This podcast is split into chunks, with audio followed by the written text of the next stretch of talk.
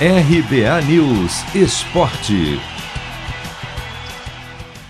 Jogo mais esperado da Libertadores até agora termina sem um vencedor.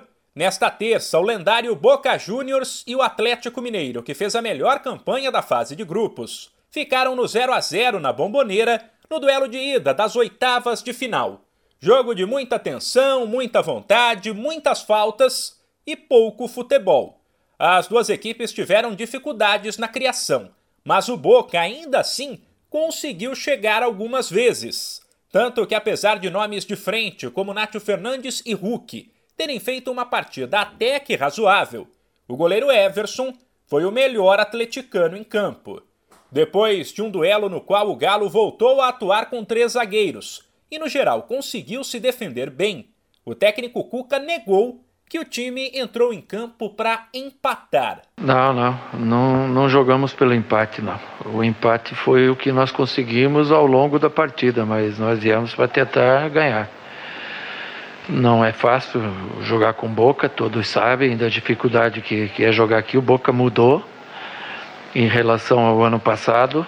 O Boca é um time mais competitivo do que era o ano passado, um pouco menos técnico, mas muito mais competitivo.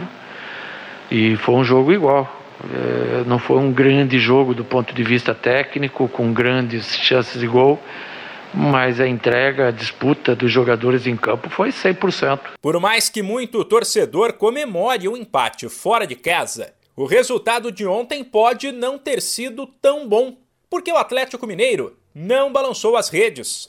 Como a Libertadores usa o gol fora de casa como critério de desempate, se o Boca fizer um na volta semana que vem em Minas, o Galo terá que fazer dois.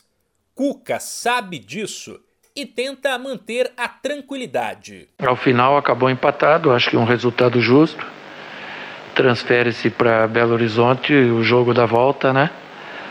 Em que esse resultado ele pode ter sido bom eh, e pode não ser, porque o empate com gols dá a classificação para o adversário. Então a gente tem que fazer por onde vencer a partida de volta, jogar melhor que jogou hoje, mas hoje foi um jogo muito disputado e a equipe se doou ao inteiro. Para ter um time inteiro contra o Boca terça que vem, é possível que Cuca poupe alguns jogadores no sábado diante do Corinthians pelo Campeonato Brasileiro.